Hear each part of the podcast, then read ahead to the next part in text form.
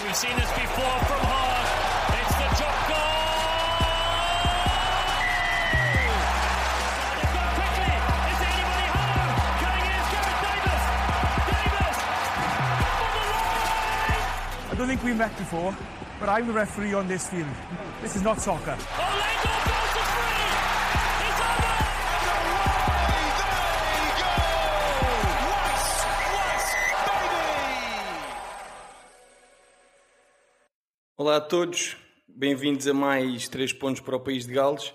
No episódio de hoje eh, iremos fazer um apanhado da, da prestação de Portugal nos primeiros três jogos do Rugby Europe Championship até agora e teremos a companhia do capitão da Seleção Nacional, Tomás Appleton. Tomás, pá, mais, mais uma vez obrigado pela, pela tua disponibilidade e obrigado por te ter juntado a nós. Obrigado eu, obrigado eu pelo convite e, e fico, muito, fico muito contente de estar aqui uh, nesta conversa informal, como vocês disseram com vocês. Muito obrigado, Tomás. É pá, informal, mas não, não é super informal. Né? Isto, um gajo temos que respeitar alguns níveis de seriedade. Exatamente, estar aqui com algum... Mas vá, pá, uh, vamos a isso. Uh, epá, se calhar uh, vamos perguntar-te qual é que é a tua visão sobre, pronto, uh, sobre a prestação da equipa no torneio até agora. Eu acho que, de certa forma, não foi os resultados que nós tivemos não foi não eram não eram os resultados que nós estávamos nós estávamos à procura nós nós apesar de tudo o jogo contra a Espanha foi foi uma ótima vitória mas, mas em termos de resultado e, em overall um, não conseguimos aquilo que queríamos. Tínhamos, tínhamos, tínhamos falado numa, numa vitória uh, numa vitória séria contra a, contra a Roménia, que vocês vão se lembrar tão bem como eu, perdemos no último, perdemos no último minuto. Não era de todo algo que estava no, nos nossos planos, mas, mas a seguir disso soubemos, soubemos um bocadinho reagrupar e, e perceber as coisas que estavam a correr mal e acho que uma boa, uma boa resposta contra a, contra a Espanha. Mas ainda assim não, não ficámos, não acabámos esta jornada uh, internacional na, na posição em que queríamos. Porque sabíamos, sabíamos que a Geórgia uh, era o principal favorito. Acabámos por perder o ponto bónus contra a Geórgia, o ponto bónus defensivo, que era, que era muito importante para nós. Uh, acabámos por perder na bola de jogo, na Roménia, outra vez o mesmo. Mas, mas eu acho que que a vitória, a vitória contra a, contra a Espanha vem-nos sem dúvida dar um vem-nos dar uma, uma força extra para, para o que vem em julho. Sem Sim. dúvida. Eu acho que também aumentou a esperança uh, de toda a gente que vos acompanha e, e, de todo o público que, apesar de não poder uh, estar no estádio convosco, pôde uh, ver os jogos na RTP2.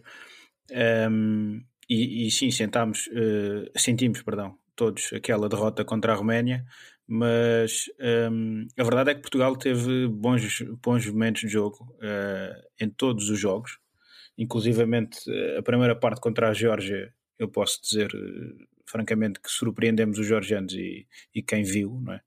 Acabámos depois por, uh, por fraquejar um pouco, mas quer dizer, eu, a minha opinião pessoal é de que também esperava-se mais a vitória contra a Roménia do que propriamente o bónus contra a Geórgia, porque a Geórgia é fortíssima, não é? Um, mas, mas senti que, senti, acho que senti toda a gente, que estamos a melhorar bastante e que, e que apresentámos sempre bons momentos em todos os jogos. E tendo em conta isso, uh, qual é a tua perspectiva para, para os próximos jogos? Rússia em especial, se calhar. Nós, sem dúvida, que o que nós, nós estamos. O que nós, queremos, o que nós queremos é uma vitória, sem dúvida, e é, e é só nisso que pensamos. E acho que se olharem se olharem um bocadinho para trás e se lembrarem do nosso jogo contra, a, contra a Rússia ano passado em Kaliningrado, nós, nós acabámos, perdemos esse jogo. Primeiro perdemos esse jogo por, por um ponto também, se não me engano. Uhum. Uh, perdemos esse jogo por um ponto, um jogo que podíamos ter ganho perfeitamente. Começámos pessimamente a, a primeira parte e, e, a verdade é que vamos com o nosso, com o nosso orgulho ferido uh, desse jogo do ano passado. E, e enquanto um, o ano passado nós éramos uma equipa que tinha acabado de subir de divisão e estávamos muito, estávamos calhar um bocadinho nesta expectativa de a ver o que é que vai dar. Um, este ano somos, somos uma equipa com uma identidade completamente diferente e a única coisa em que nós pensamos uh, é ganhar, ganhar os dois jogos que vêm aí na, na janela de julho. Obviamente também para estar numa, numa rampa de lançamento e, e num plano crescente para, para o Rugby Europe Championship de 2022 que no fundo uh, os dois em só meu vão ditar o nosso apuramento para o Mundial. Sem dúvida. Epá, eu também perguntava-te uma coisa.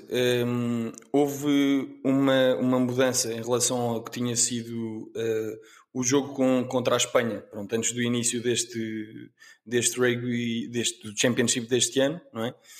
Um, houve, há, há, há, jogadores com uh, realidades competitivas bastante diferentes, não é? Tem, uh, malta que está a jogar, especialmente malta que não estava a jogar no, uh, no campeonato, cá em Portugal, não é? Por causa, do, por causa da pandemia, mas depois temos malta como o Samuel Marques ou o Tadger, com, são jogadores com realidades competitivas completamente diferentes. Perguntava-te duas coisas. se foi difícil alguns momentos uma, uma, adaptação, como é que o, como é que o grupo uh, acabou por acabou por, por, acabou por acabou por os receber, vá, passa a expressão, e em segundo lugar, uh, o que é que traz de diferente alguém como o Samuel Marques, por exemplo? Antes, antes, antes disso, eu acho que quando nós, nós é, verdade, é verdade, sem dúvida que nós sofremos muito com esta, com esta questão do Covid, com a falta de competitividade. Uh, obviamente que é completamente diferente comparar o campeonato, campeonato português com, com, o, top, com o top 14 ou, com, mesmo, ou mesmo com a Pro D2, é, são, são realidades uh, completamente diferentes, mas, mas nós cá durante eu aí acho que posso puxar um bocadinho para trás e, e falar contra o jogo do jogo contra a Espanha uh, em fevereiro e acho que foi aí é que nós sentimos muito uh, essa falta de ritmo e essa, essa falta de competitividade.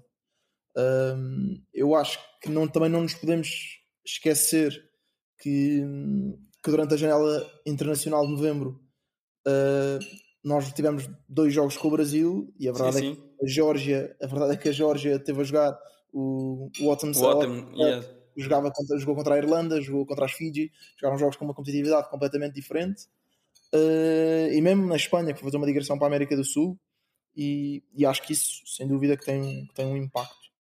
Mas, mas respondendo uh, à tua pergunta, obviamente que nós uh, precisamos destes jogadores que, que têm uma, uma, uma competitividade uh, a um nível mais alto, jogam em campeonatos profissionais, vêm trazer uh, um ritmo mais alto aos nossos treinos, mas, mas esta realidade de luso-portugueses, de, de luso-franceses a, a jogar na, a jogar na seleção portuguesa é uma coisa que tem anos, anos e anos. Sim, sim, sim. E, e obviamente que já em termos de, de acolhimento destes jogadores, já houve, já houve um bocadinho altos e baixos e as coisas já funcionaram melhor, uh, melhor numas alturas do que noutras.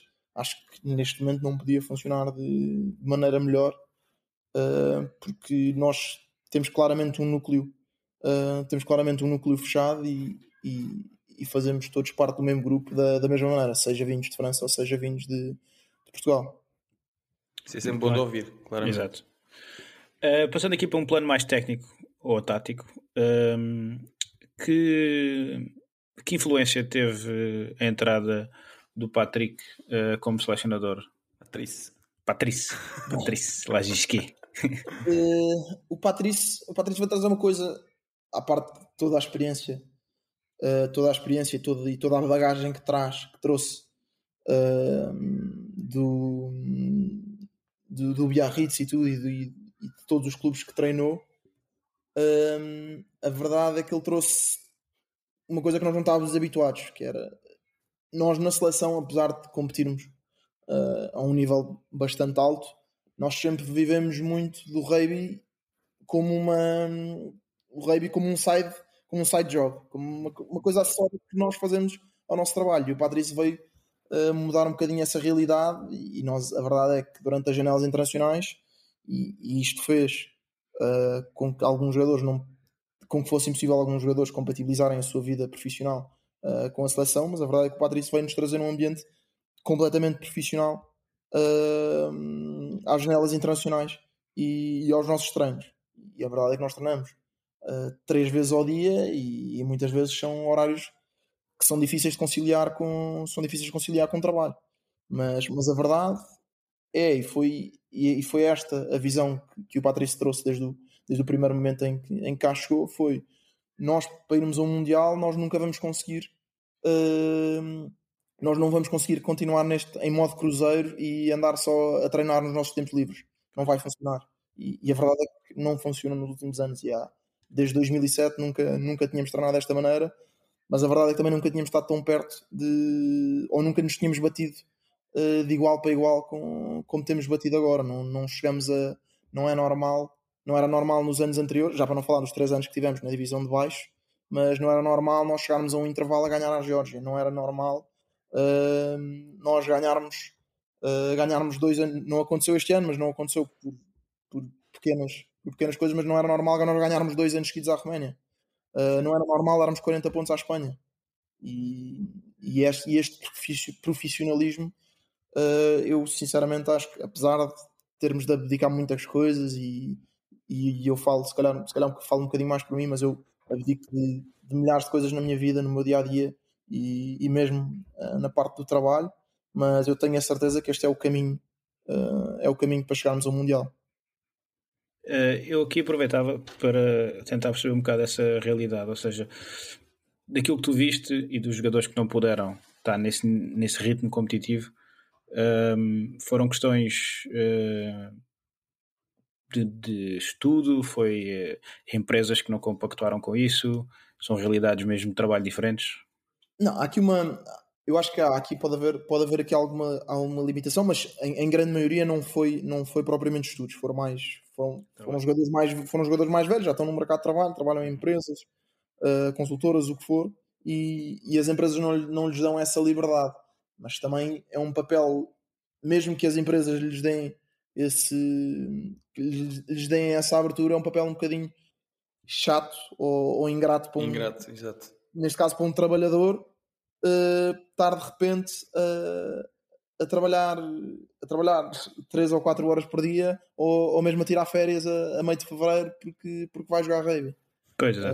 E às vezes é um bocadinho difícil uh, de gerir e mesmo jogador, alguns jogadores não, não, não estão à vontade para, para chegar ao trabalho e dizer olha, eu tenho, eu tenho este compromisso uh, porque há muitas empresas que, que não percebem aquilo que, nós, aquilo que nós estamos a fazer. E, e a verdade é o rugby não tem o mesmo mediatismo que, que tem, por exemplo, o futebol, e portanto não uh, o mundo comum não, não encara o rugby como, como se calhar encara o futebol ou outros desportos uh, um bocadinho maior, e por isso não dá esta mesma abertura de, de uma pessoa conseguir fazer as duas coisas. E, portanto, os jogadores mais velhos e, e, mais experientes, neste caso, que acabaram por ficar, acabaram por ser os jogadores que tinham essa facilidade uh, não digo que sejam propriamente só por serem profissionais liberais ou o que for, mas uh, era que tinha essa, essas, essa facilidade no trabalho e conseguem conciliar, uh, seja férias, há N jogadores que estão a pedir férias uh, durante as janelas internacionais, um, mas, mas os, os, que acabaram por ficar foram efetivamente esses. Pois. Normal. Uh, se calhar eu perguntava para voltarmos aqui um bocadinho ao aspecto uh, técnico-tático, não é? Uh, que que, que, diferenças é que tu viste com a entrada, com a entrada do, do, do Patrício Lagisque, especificamente num, eh, em, em, diferentes alturas de jogo? Que coisas é que uh, surgiram diferentes com, com, a entrada do, do Patrício Lagisque? Eu acho que, não falando, não falando desta parte de treino, falando mais sim de jogo, eu acho que uma das, uma das, uma das principais coisas que eu, que eu tenho a referir é a análise, é a análise aos adversários. É impressionante uh, a análise e o trabalho que se faz uh, das equipas contra quem nós vamos jogar, a quantidade de, de, de movimentos e, e, jogadas de fases estáticas que nós planeamos desde a primeira até à quarta, quinta fase, uh, só para atacar um determinado buraco que a equipa técnica, neste caso, quando eu falo do Patrício, não falo só do Patrício, falo da equipa técnica toda, claro. mas que do trabalho, o trabalho de casa que eles fazem a identificar uh, a identificar estas, estas fraquezas de, das outras equipas. E uma das, uma das coisas que nós temos é temos muita análise de vídeo, temos muita análise dos adversários. E, e se vocês virem os nossos jogos, nós marcamos muitos ensaios de, de primeira fase e, e, de primeira, primeira e segunda e terceira fase. Não marcamos muitos ensaios, marcamos muitos ensaios assim. Isto tem, tem tudo a ver com, com o planeamento que fazemos uh, ao longo da semana e, e saber identificar um, realmente estas, estas fraquezas. Eu acho que isso foi uma das principais, uma das principais coisas que, que sentimos todos. Sim. Exato. É, é, se calhar pedimos só, Tomás, que há aqui uma interferência sonora. Ah, deve ser o, o, o web é WhatsApp. É o web WhatsApp. é o web WhatsApp. Ah. Tranquilo. tranquilo, tranquilo. Exato. Já Top. Ehm, seguimos, se- eh, seguimos em frente. Ehm, epá, passando para um, um plano mais individual, eh, falando da, da tua experiência no, no Darlington, não é? Ehm, o que é que tu podes dizer que retiraste de- dessa, dessa experiência a nível de impacto que possa ter tido na, na- na tua carreira como jogador? Eu acho que. Eu vou ser sincero, eu acho que eu quando, quando fui para a Inglaterra, ah, a primeira coisa que eu posso dizer é que saí completamente da, da minha zona de conforto. Era um. Eu joguei, eu joguei a vida toda, eu joguei a vida toda no Kedul, tive, tive na Nova Zelândia quando, quando, quando tinha 18 anos, mas acho que isso é, foi, foi mais uma experiência de vida do que propriamente uma, uma, uma experiência de rugby, foi uma coisa bem menos, bem menos à séria. Mas, mas eu quando mudei para a Inglaterra, mudei-me com, com um contrato profissional assinado, com, com, um- com uma motivação de, de querer jogar rugby profissional e a tempo inteiro, e era uma realidade bem diferente do que eu, do que eu tinha cá em Portugal. E acho que foi a primeira vez que, que eu, eu, apesar de tudo, fiz, fiz um caminho muito, muito certinho uh, no Kedul e nas escolas do Kedul e fui ganhando, fui ganhando o meu espaço uh, num caminho muito, muito consistente. E quando cheguei, e quando cheguei à Inglaterra, tive ali um choque uh, estar numa equipa completamente profissional, uma, uma competitividade muito maior e, e eu sabia à partida que, que tinha sido contratado, mas que não ia, ia demorar ou, ou não ia ser não, não ia ter um lugar a titular naquela equipa de, de bandeja. Exato. Eh, exatamente. E, e isso foi, acho que isso aí foi a primeira. Não foi, foi das vezes que eu estive mais fora da minha zona, eh, da minha zona de conforto. E, e lembro-me perfeitamente que tive os primeiros, tive os primeiros, os primeiros cinco jogos, se não me engano, do campeonato, onde era, onde era banco e jogava 2 minutos, 5 minutos, 10 minutos e, e fui construindo um bocadinho assim. E depois, só que entretanto, começou, uh, começaram também as janelas internacionais. Eu voltei a ser chamado para, voltei a ser chamado para, para a seleção cá em Portugal. Nesse ano fomos fazer uma digressão a, a Hong Kong uh, com o 15. Tivemos lá três semanas a fazer jogos internacionais e comecei a ganhar um bocadinho mais de, mais de visibilidade. Uh, e depois, quando voltei, comecei devagarinho a ganhar, a ganhar o meu espaço. A ganhar o meu espaço na equipa lá em Inglaterra e a começar efetivamente a, a jogar a titular e a ter, uh, e a ter muito, muitos mais minutos. Entretanto, é uma situação que não é fácil de gerir e, especialmente quando estamos a falar de clubes que não, que não estão na, na, nas primeiras divisões, dos, neste caso, não estão nas primeiras divisões dos países, eles não fazem a janela internacional, uh, não fazem a, o, o calendário de Um campeonato. planeamento, sim. janelas- exatamente, em função das janelas internacionais. Portanto, enquanto um jogador que joga no top 14 ou Ou na Premiership. na. Premiership, o que for, à partida não vai haver, não vai haver jogos durante, a- durante os jogos das Seis nações, mas os- as competições de baixo eh, não é a mesma coisa, aquilo continua a trabalhar, porque não é expectável que uma equipa de, de segunda divisão ou o que for eh, vá ter jogadores internacionais e portanto eu acabava por ter de faltar quando vinha para a seleção, acabava por faltar a jogos e isso, e assim perdia o meu espaço, porque dava a dar oportunidade a outros jogadores para, Para jogar. para jogar na minha Para se divisão. afirmar, exato. Exatamente, e, e isso foi um. Isso eu sei que é uma dificuldade que alguns jogadores, ah, mesmo que venham ah, jogar por Portugal, sentem, sentem nomeadamente nos escalões, ah, nos, na- nas competições em França, eu também eu, eu sei que eles sentem isso. E que às vezes conciliar esta, os clubes libertarem Pois. os jogadores para virem jogar pela seleção portuguesa não, não ser é difícil. fácil. No teu caso, eles tinham abertura para isso? Ou Tinham, porque eu no momento em que assinei o contrato, ah, eu tinha uma cláusula que, permitia? tinha- exatamente, que permitia, e eles tinham essa obrigação de, de me libertar. Pois. Porque eu- uma das coisas que eu queria era continuar a jogar pela seleção e, e continuar a jogar por Portugal. Foi uma das coisas que eu, que eu tive sempre a sentir e foi uma das coisas que também me fez ah, não pensar ir, por exemplo, para mais longe. Porque, porque- Para estar próximo da seleção, sim. Exatamente, claro. Eu tenho aqui também uma dúvida que surgiu, que é, ehm, tu sabes ou sentes ou vês eh, que outros colegas teus de jogadores de seleção eh, têm essa ambição de jogar fora? Eh, é uma primeira questão. E segunda, se o facto de serem mesmo jogadores de seleção acaba por lhes dar menos oportunidade para serem contratados, seja seja para a National uh, One, seja para a Pro DD, por aí, ou não? Por causa desta questão dos, dos clubes não. Pá, Não os libertarem. Exato. O que, o, que, o que acontece, eu não vejo, eu não vejo de todo, sei que há muitos, há muitos jogadores que, que, têm, que têm vontade de jogar lá, de jogar lá fora e, e que querem, e querem efetivamente estar, num, estar, estar envolvidos num, num ritmo e numa, e numa competição uh, mais alta. Mas eu sinceramente não vejo que seja, que seja um problema uh, um jogador a nível internacional. Há efetivamente algumas, algumas questões, são mais questões burocráticas, para ser sincero.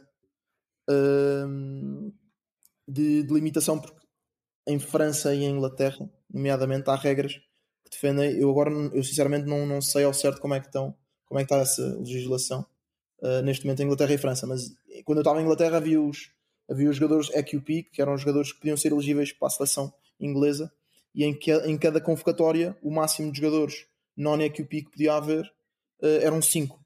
Uhum. O que é que isto quer dizer? Quer dizer que eu, sendo português e jogando pela seleção portuguesa, era considerado um uh, non-EQP. Uhum. O que acontecia era, eu na minha equipa tinha fijianos, tinha, tinha argentinos, tinha uma data de jogadores de outros países e nós nunca podíamos estar ser mais do que mais cinco do que 5 nessa convocatória.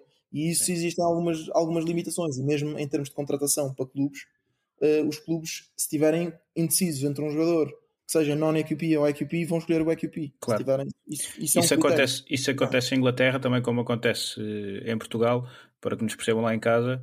Um, estamos a falar, no fundo, aquilo que cá são extracomunitários. Os ingleses lá tinham uh, os, as pessoas que não podem ser convocadas para a seleção. Os ingleses agora saíram da União Europeia, ficou mais difícil ainda. Uh, mas em contrapartida, os franceses uh, para o DD, que mais que se calhar nos interessa, ou mesmo top 14, temos que sonhar, não é? Um, veem os portugueses como comunitários, porque a lei assim o obriga. Pronto, eles têm a questão de ter jogadores formados no clube e teres. Exatamente. Invertem a situação, no fundo. Um, mas sim, é de facto uma condição, não é? Se, se, eu, como clube, vou estar a contratar aquele jogador que, que pronto, que pode dar mais minutos, não é? Normalmente pensa-se um bocadinho assim. O um, que é que eu estava aqui a pensar? Eu, se calhar, deixa-me deixa só. Uh, tu estavas a dizer, Tomás, que uh, existe realmente um, um leque de, de, jogadores que têm essa perspectiva, não é? De, de jogar fora. Um, há essa, uh, pronto, sem ser as dificuldades burocráticas, não é? Pronto, que, que já salientámos aqui.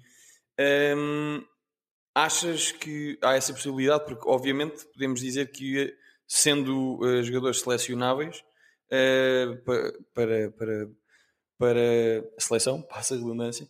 Um, obviamente que a equipa poderia uh, ganhar, porque iriam jogar uh, em campeonatos com outro ritmo, não é? Mas achas que há essa abertura, há essa possibilidade? Há, algo, há alguma coisa que, que, pode dificultar esse processo para além de, das, das, questões burocráticas? Uh, o nível, por exemplo, a prestação que Portugal está a ter uh, agora no, no Championship este ano pode dar outro tipo de exposição, não é? E daí estarmos a, a fazer essa pergunta.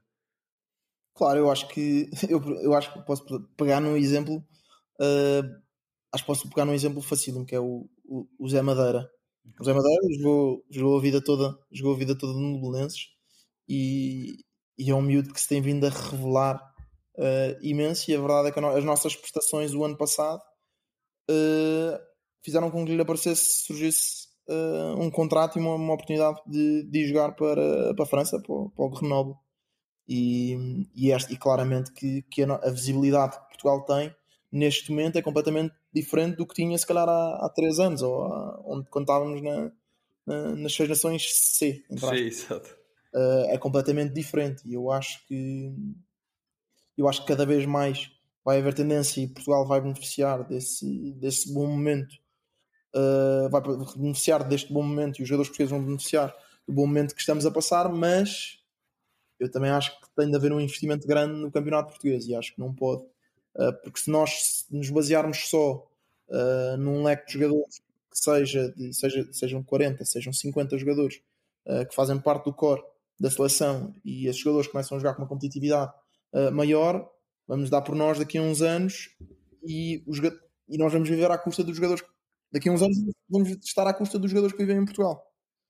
Um, e depois aí nós temos os nossos melhores jogadores a irem todos para fora, o nível do campeonato português vai baixar, claro. sem dúvida. Por isso eu acho que, obviamente, que é preciso, é importante, é ótimo.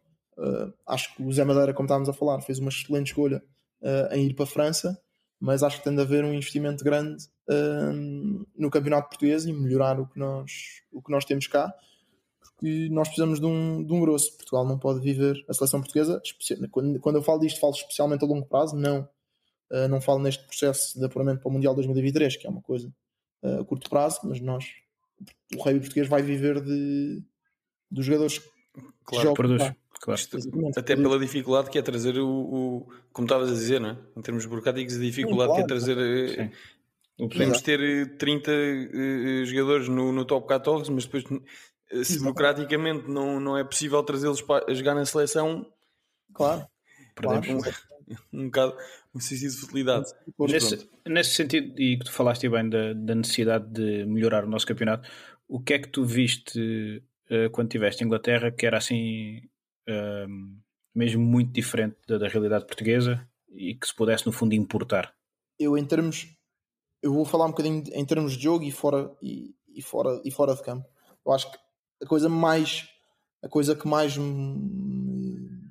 a maior diferença que eu senti primeiro é a descentralização, que é os clubes não, os clubes, enquanto em Lisboa, isso para mim eu acho que é um dos problemas, uh, acho que é um dos problemas de, em Portugal, que é, existe uma centralização do rugby uh, onde, se vai, onde se perde em Lisboa, onde se vai perder perde-se imenso talento uh, no rugby por causa disso, porque, porque é, é difícil é difícil se calhar meter jogadores de outros sítios a jogar rugby a um, a um bom nível Uh, essa é uma das coisas que eu senti claramente, porque eu vivia numa, eu vivia num, eu vivia numa cidade que tinha 100, 150, 150 mil habitantes e o rugby era uma coisa enorme. O meu estádio era um estádio com 25 mil lugares.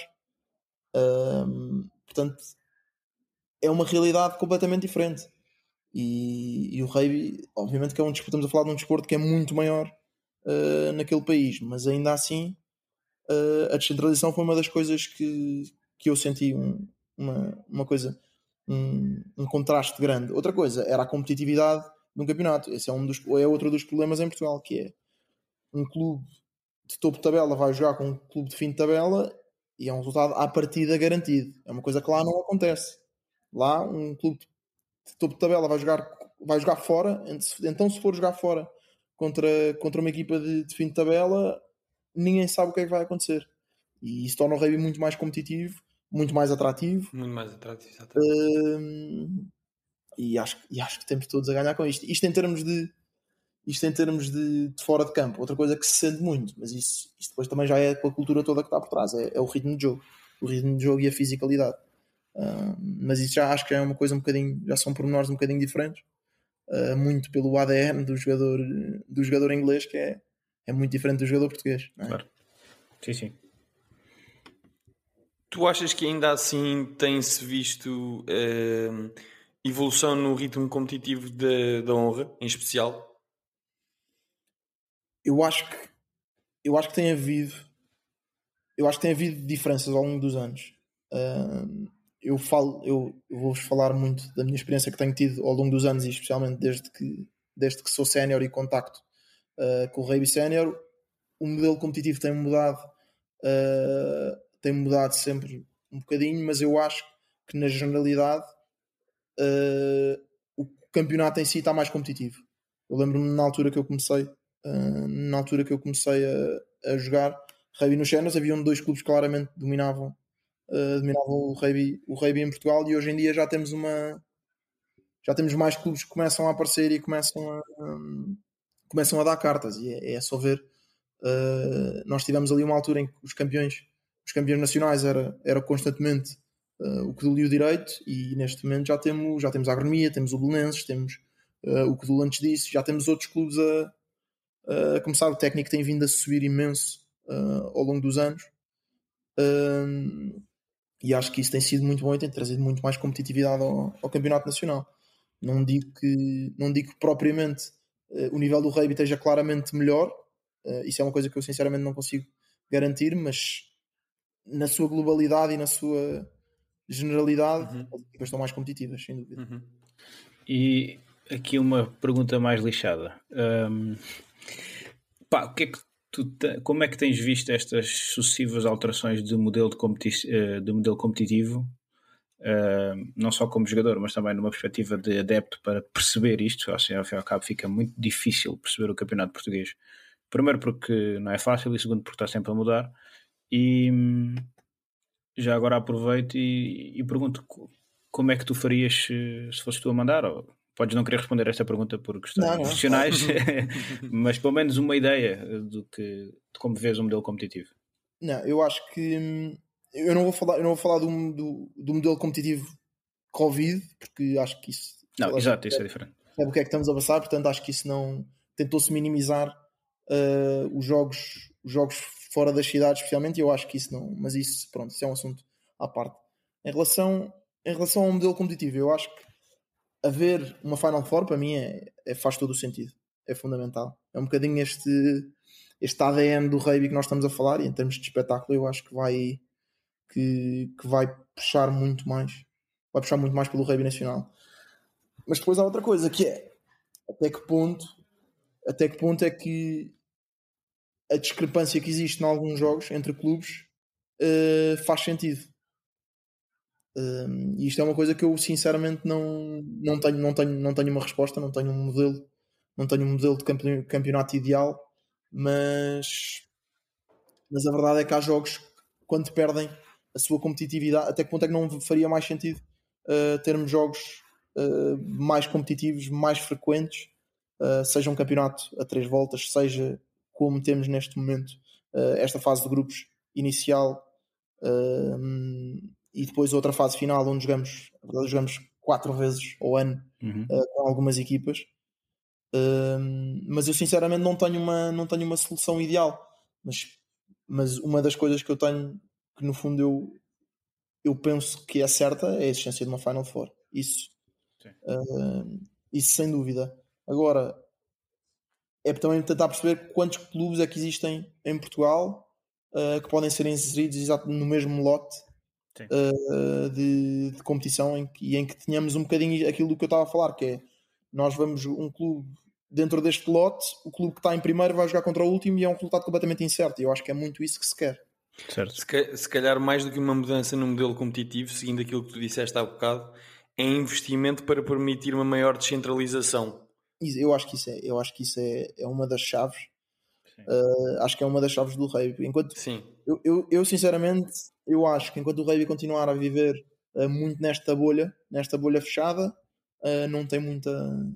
Vai, vai, vai, vai estar sempre limitado. a- Isso é, isso é óbvio até de um, de um ponto de vista matemático e, e muito formal, que é se nós estamos a lidar só com uma população de um milhão de pessoas, onde os clubes estão inseridos, estamos a desperdiçar eh, 90% da população portuguesa, não é? E isso, não- isso não nos diz só a nível de captação de jogadores, porque hum, nós temos que pensar num, do ponto de vista ni- também... A nível mediatismo. Exatamente, do ponto de vista comercial e mediático, que é nós não precisamos só de jogadores, precisamos muito, muito, muito de adeptos. Adeptos. Uh, e eu tenho cá para mim que pá, que 9 em cada 10 miúdos que tenham jogado rugby durante algum tempo fiquem adeptos de rugby.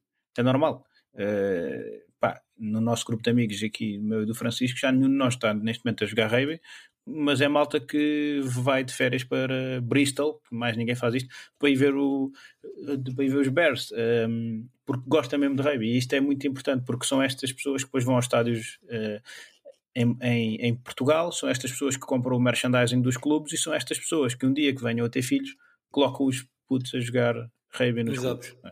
Por isso eu acho que é completamente fundamental que haja uma, uma que o rugby cresça em todo lado e, epá, e, e em especial cresça nos grandes aglomerados um, urbanos, porque se tu olhares, se calhar, um, aquilo que a Nova Zelândia faz, aquilo que a Inglaterra faz, que é, no fundo, eles até movimentaram clubes de sítio, quando os Wasps passam para Coventry, por exemplo, para que a academia deles ficasse numa. conseguisse apanhar miúdos que não tinham ali uma academia, é? Portanto, que Braga tenha, que Viseu tenha, é, é fundamental. Que o Algarve, o Algarve neste momento está, está deserto de rugby e, e, e este é, pá, é, é muito grave, é muito grave. O rugby está a perder muito, está a perder muito com isso. O rugby em Portugal uh, perde muito com essa falta de. com essa falta de. Não digo de iniciativa, mas com essa falta de acesso. Sim, de acesso, exatamente.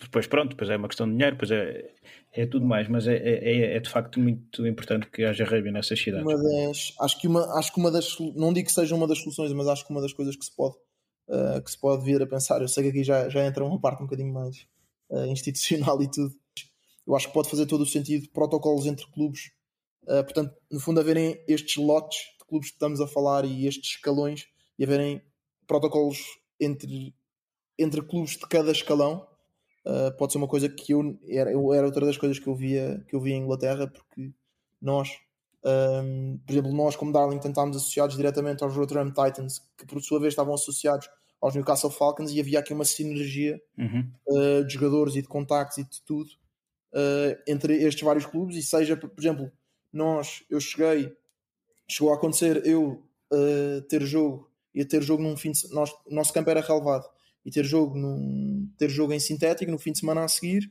e ir fazer o Captain's Run uh, ao estádio dos Newcastle Falcons, porque eles davam o estádio deles para nós fazermos o Captain's Run para preparar o nosso jogo uh, do fim de semana. E é esta sinergia que pode Sim. poderia vir a ser uma coisa poderia vir, poderia vir a ser uma coisa interessante, seja com, com jogadores que, por exemplo, não estão motivados para jogar uh, pelas equipas principais dos clubes maiores, ou, ou mesmo se calhar até não tenham, não tenham lugar e não tenham qualidade de poder vir com um escalão uh, imediatamente abaixo e assim haver uma sabes que perspectiva de satélite do ponto de vista do ponto de vista satélites. do ponto de vista legal vá isso existe só que de facto existe eh, chamam-se os clubes satélite não é? Uhum. como vocês disseram mas um, depois é, há uma série de limitações porque por exemplo agora vamos supor que o clube que o Kedul era tinha como clube satélite eh, segunda divisão um Guimarães whatever Uh, mas depois o Guimarães não podia subir divisão um, e não podia. Isto é, temos que se calhar liberalizar aqui isto um bocadinho, temos que. Um... Era, eu acho que era mais na perspectiva de sinergia de tro... sinergias competitivas, não é? Não, é, não é tanto de institucional, mas é que depois. Mas, é, mas, vamos, é que, mas isto tem que haver uma ligação, não é? Claro. Tem, tem que, as coisas têm que estar pensadas nesse sentido.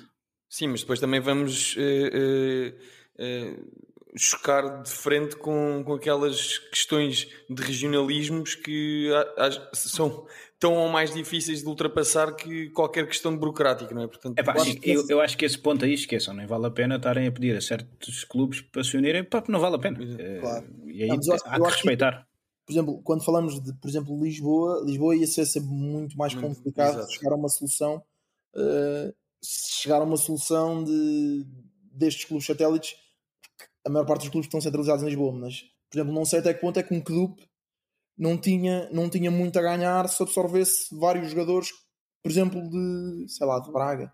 Sim. Uh, ou de. Ou conseguir o melhor. Ali da zona. Pois, sim. Exatamente. Em Lisboa tem sempre Belas e Exatamente, Sporting claro. ou whatever, não sei. Claro. Mas pronto, sim, isto é, é, de facto um tema interessante. Mas também, pronto, precisamos que os clubes tenham essa elasticidade, essa, essa cultura do rugby que nós muitas vezes dizemos que temos, mas depois nos falta nas ações. Uh, e esses valores, cumprir os valores que, que nos fazem vestir a, esta camisola e usar esta bola, acho que é muito isto. Quanto ao modelo competitivo, convidava-te a, depois de um dia destes olhares para o, para o modelo da, da Mitre 10, porque eu acho que podia fazer muito sentido para Portugal. Uh, a Mitre 10 está dividida entre 12 clubes, curiosamente o mesmo Portugal, 6 para cima, 6 para baixo, uh, e os de baixo só jogam uma vez com os de cima, que faz com que reduza esses, esses resultados que falavas, mas permite aos de baixo provarem o seu valor todos os anos, né? e só uh, dando, permisso, dando oportunidade a que, deixem-me pensar, aqui um crave jogue contra o Kdul, neste caso concreto, por exemplo, uma vez é que que seja pelo menos uma vez ou duas por ano é que podem mostrar como é que estão. E, e, obviamente num ano podem levar 50, no outro 60 e depois no ano a seguir já estão a levar 30 porque melhoraram, porque, porque trabalharam nesse sentido, porque estudaram uh, melhor e trabalharam melhor. Eu, eu gosto muito daquele modelo e acho que fazia muito sentido para Portugal, mas uh, pode ser que, uh, que alguém na Federação esteja a ouvir e vai estudar isso e que depois me diga que eu estou completamente errado. um... Epá, eu, acho, eu acho que este tema é super interessante e podíamos estar aqui durante mais sim, uma hora, mas Era mais temos de vamos, vamos, vamos avançar para a reta final de, do, deste episódio, uh, fazer uma última questão, uh, Tomás, que é pá, do ponto de vista emocional, capitanear a seleção, não é? Acho que foi uma pergunta que, que, nos, que nos sugeriram, vá. Um, o que é que o que é que sentes, não é? É uma coisa, é difícil, é uma pergunta difícil, é, é difícil de explicar, mas, mas é, é sem dúvida um, um, dos maiores orgulhos da minha vida e é e saber, mas por outro lado é uma responsabilidade enorme e é, é uma das maiores responsabilidades da minha vida uh, também. Eu, eu, vou ser sincero, eu, nunca foi nunca foi o meu, o meu drive. Uh, ser capitão da seleção nunca foi uh, aquilo que eu, que eu ambicionei.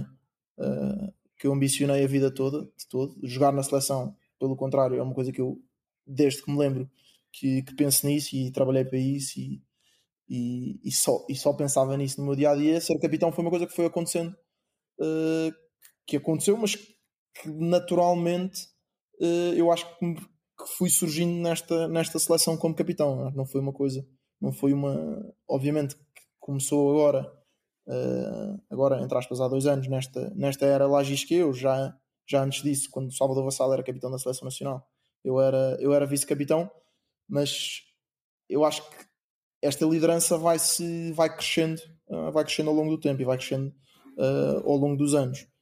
Um, não, é, obviamente que é uma que é uma responsabilidade enorme, mas por muito tem dificuldades, tem muitas dificuldades, mas em si não é uma coisa extremamente difícil, porque eu tenho uma ajuda enorme, tenho muitos líderes dentro daquela equipa que me facilitam a minha vida imenso. Um, tenho tenho acho que posso falar, posso falar por todos e nós, e nós como jogadores damos lindamente uns com os outros e torna esta, esta parte da liderança como uma coisa muito mais natural, simples, uma natural. coisa muito mais natural e muito mais simples, não é, não é propriamente, não é nada hierárquico uhum. de todo. Uhum. Uh, e, e, isso é uma isso é uma coisa é uma coisa ótima, é uma coisa que me facilitou uh, muito a vida e me deixa, e me deixa super satisfeito uh, enquanto capitão e, e, obviamente que tem alturas difíceis e, e não posso dizer que não por exemplo, nesta fase, nesta fase que nós tivemos, depois uh, acho que conseguimos dar a volta, temos aquela excelente resposta contra a Espanha, mas quando os resultados não começam a sair, nós, nós às vezes questionamos as coisas e, uhum. é o normal e, e, é o expectável. E eu aí estava numa fase em que sentia que se calhar a minha mensagem, a mensagem que eu queria uh, transmitir já não chegava da mesma maneira aos jogadores. Mas, uh, mas ainda assim um, mas aí, ainda assim eu acho que eu acho que dá para um, que, que, eles continuam eles continuam a receber a minha, a minha mensagem e continuam a ter paciência exato, continuam a ter paciência acima de tudo Olha, um... e, e, isto de ser capitão no dia a dia, como é que é? Quando vais ao Lux e tal, estás sempre a pensar. Ai, sabes que isso não ouvi, já, já não vou muito. Não, mas uh, ah, pá, sabes que, sabes que o Rei não tem, acho que não tem o, o mediatismo que Portanto, é, não, não tens malta atrás de ti com telemóveis a filmar, exato, como se fosse um jogo Exatamente. de futebol. Não é, não é, e depois um gajo vai para, vai para as conferências de imprensa e já diz sempre a mesma coisa, portanto isto pois. Já começa a ser sempre igual. Certo. Tomás, vamos acabar aqui com uh, uma rubrica que já começa a ser habitual, não é, António? Sim, sim, vamos a isso. Podemos, podemos lançar. Uh, não sei se o António partilhou contigo. Não, não, não, não, isto foi. Não, não, não, não nada, nada. Eu tenho que apanhar de surpresa. Pronto, licença para placar, basicamente. É, é tu tens de. O objetivo é, se tu pudesses pá, dar uma fruta sem consequências nenhumas, mas vestida a civil, não é? Tirando, tirando o 12 das costas. É, pá, uma, pá, uma fruta daquelas mesmo é, à má fila. Hum, a quem é que era? É pá, essa pergunta, essa pergunta que eu a pergunta com rasteira. Ah, pá, vocês sabem que eu estou numa posição onde não posso responder o que realmente eu, tenho, eu tenho várias pessoas na cabeça. Não tenho várias, tenho algumas. Podes dizer o teu irmão, é? Não, não era o meu irmão. Eu vou-vos dizer. Por, por, assim há má fila. Sim, sim. Daquela assim debaixo do braço, estás vendo as costelas. Assim, mesmo, ali, mesmo para magoar. Mesmo, mesmo para magoar. É pá, era provavelmente o preparador físico. Eu acho que, eu acho que era o Olivier que entrava mesmo assim nas costelas. para ver se o magoava a sério. Ele já, me- já me magoou tanto. Faz sentido. É uma É. ótima resposta. É uma ótima Sim, resposta. sim, sim. Era isso. Ahm, pronto, Tendo em conta os acontecimentos da última sexta-feira, eu estava com receio que fosse outra, mas ainda bem que foi esta. eh, enfim, pronto. E hum, acho que é com isto. Vamos fechar eh, mais três pontos para, para o país de Gales. Eh, Resta-nos agradecer ao Tomás. Epá, obrigado por teres vindo. Obrigado eu. Muito obrigado, Tomás. E eh, esperemos eh, poder voltar a, a ter-te aqui, eh, se Deus quiser, a fazer a antevisão da participação de Portugal no Mundial, se correr bem. Exatamente, esperemos. Tenho a certeza que lá que, vamos, que nos vamos encontrar a fazer essa antevisão. Vamos a isso. Vamos a isso. Acreditem Então vá. Obrigado, um abraço. Um abraço. Tá? Um abraço. Obrigado. Obrigado.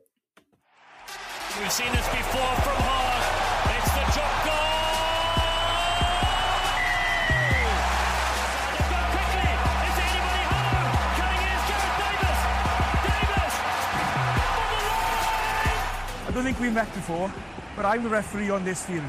This is not soccer. Oh!